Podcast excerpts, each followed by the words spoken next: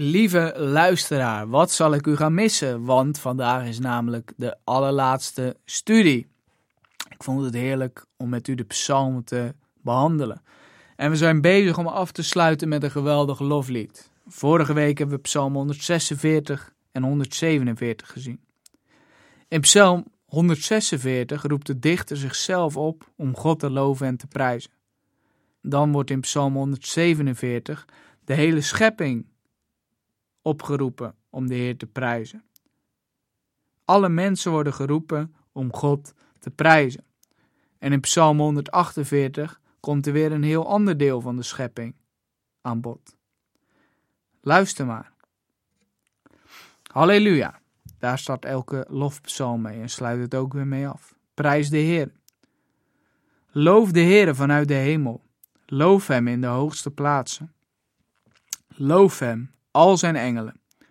Loof Hem, al zijn legermachten. Loof Hem, zon en maan. Loof Hem, alle lichtende sterren. Loof Hem, allerhoogste hemel en water dat boven de hemel is. Laten zij de naam van de Heere loven. Want toen hij het gebood, werden zij geschapen. Hij heeft ze vast doen staan voor eeuwig en altijd, hun een orde gegeven, die geen van hen zal overtreden. Loof de Heere vanaf de aarde, zeemonsters en alle diepe wateren, vuur en hagel, sneeuw en damp, stormwind, die zijn woord doet. Bergen en alle heuvels, vruchtbomen en alle ceders, wilde dieren en alle vee, kruipende dieren en gevleugelde vogels, koningen van de aarde en alle volken, vorsten en alle rechters op aarde, jonge mannen en ook meisjes, ouderen en jongeren samen, laten zij de naam van de Heere loven. Want zijn naam alleen is hoog verheven, zijn majesteit welft zich over aarde en hemel. Hij heeft de hoorn van zijn volk opgeheven, de roem van al zijn gunstelingen, van de Israëlieten, het volk dat hem nabij is. Halleluja. Je ziet dus heel duidelijk dat er een opbouw is. Vorige week in Psalm 146 eerst de ik-persoon, dan in Psalm 147 worden alle mensen opgeroepen. En in deze Psalm 148 volgt een hele opsomming van de schepping om God te prijzen. Bijvoorbeeld de allerhoogste hemel, maar ook het water dat boven de hemel is. De zeemonsters, de diepe wateren, het vuur, de hagel, de sneeuw, de damp, de stormwind, de bergen, de heuvels, enzovoorts, enzovoorts. Heel de schepping wordt opgeroepen om God te loven. Ook worden allerlei personen genoemd: koningen van de aarde, vorsten, rechters, jonge mannen, meisjes, ouderen, jongeren. Het idee is van deze psalm dat iedereen God moet loven, want Hij is het waard. Hij is het waard om geloofd te worden. We hebben in de psalmen gezien dat Hij zoveel voor ons doet. Hij heeft ons geformeerd.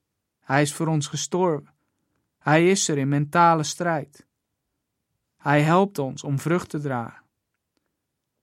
Hij strijdt tegen de koninkrijken die tegen hem in opstand komen. Heel de schepping moet hem prijzen. In Psalm 149 en 150 wordt uiteengezet hoe dat dan moet gebeuren. Dus in Psalm 146 tot 148 wordt letterlijk iedereen opgeroepen om hem te prijzen. Maar hoe dat dan moet gebeuren, zien we in Psalm 149 en 150. Wordt bijvoorbeeld dans genoemd en allerlei muziekinstrumenten. Het boek van de Psalmen eindigt vol lof en overgave naar onze grote God. Laten we samen in ons hart meezingen en laten we Psalm 149 lezen. Halleluja. Zing voor de Heere een nieuw lied. Zijn lof zij in de gemeente van zijn gunst. Laat Israël zich verblijden in zijn maker. Laten de kinderen van Sion zich verheugen over hun koning. Laten zij zijn naam loven in rijdans. Dus dat is het eerste. Laat zij zijn naam loven in rijdans. In Israël is dat heel gewoon, voor ons misschien wat minder, maar u mag het doen. Ga het thuis maar eens proberen. Vervolgens zegt de psalm voor hem psalmen zingen met tamboerijn en harp. Want de Heer is zijn volk goedgezind. Hij zal de zachtmoedigen aanzien geven met huil. Laten zijn gunsteling om die eer opspringen van vreugde. Laten zij vrolijk zingen op hun slaapplaats.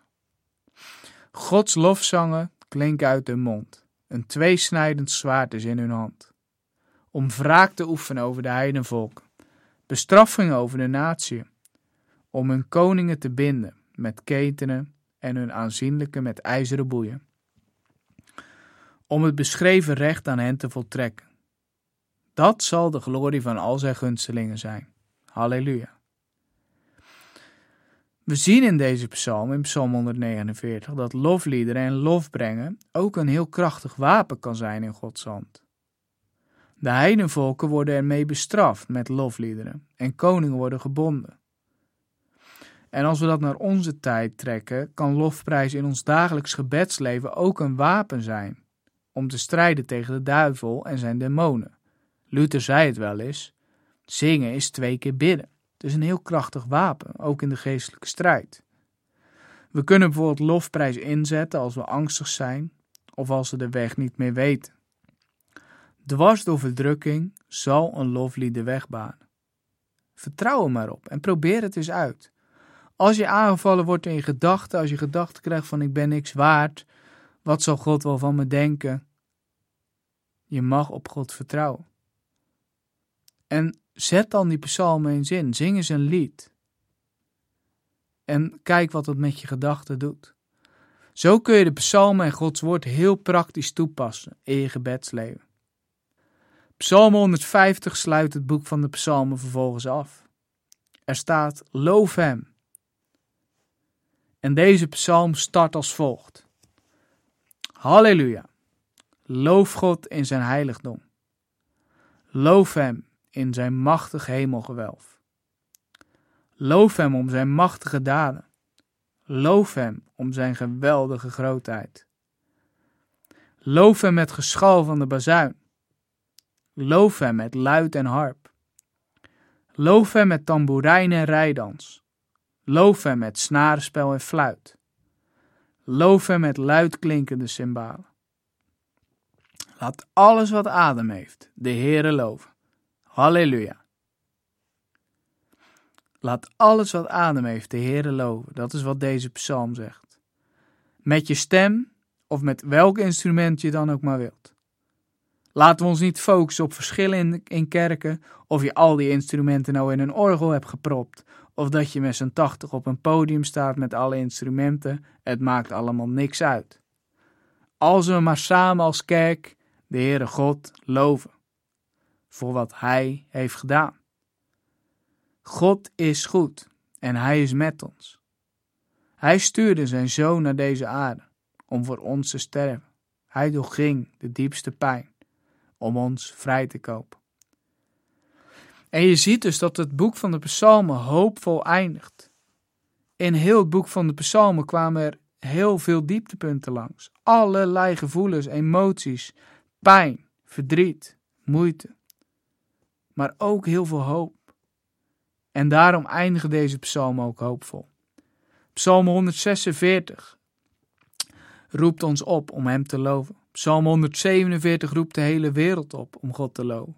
Psalm 148 roept zelfs de zon, de sterren, de maan en alle gedierte op om God te loven. Zelfs de bomen worden blij. En dan in Psalm 149 wordt ons verteld dat we door middel van rijdans, door middel van allerlei instrumenten, lofzang ook kunnen inzetten om te strijden tegen Satan, om de geestelijke strijd te strijden. En in Psalm 150 leren we dat we God mogen loven in zijn heiligdom, op deze aarde, in zijn machtig hemelgewelf.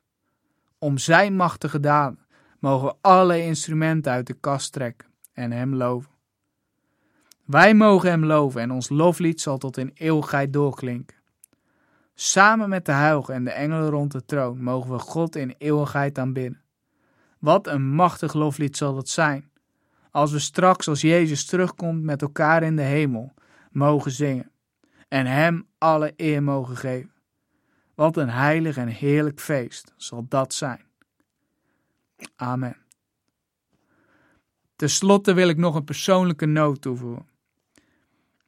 Ik moet echt eerlijk zeggen dat ik er enorm van genoten heb om samen met u de psalmen door te nemen in deze 22 avonden. Zelf heb ik ook gemerkt dat het mij erg opgebouwd heeft en ik vond het ook heerlijk om zo deze studies te schrijven en het woord wat dieper in te duiken. Zelf mag ik regelmatig voorgaan in verschillende gemeentes en daarom heb ik deze studies ook mogen toepassen in preekvorm. En ik heb gezien dat het mensen heeft mogen raken. En daar wil ik God voor danken. Het is niet mijn werk, maar het is zijn werk. Het is zo geweldig om te zien dat God door de psalmen heen tot ons spreekt. En ook tot mij persoonlijk. Elke keer weer ben ik verbaasd hoe God spreekt door zijn woord en mensen opbouwt. En dat doet me dan toch weer denken aan Psalm 139. We zijn hier met een doel. En dat is om Hem te loven en voor Hem te leven. En dat maakt mij ook zelf weer enthousiast om Gods woord te lezen en toe te passen.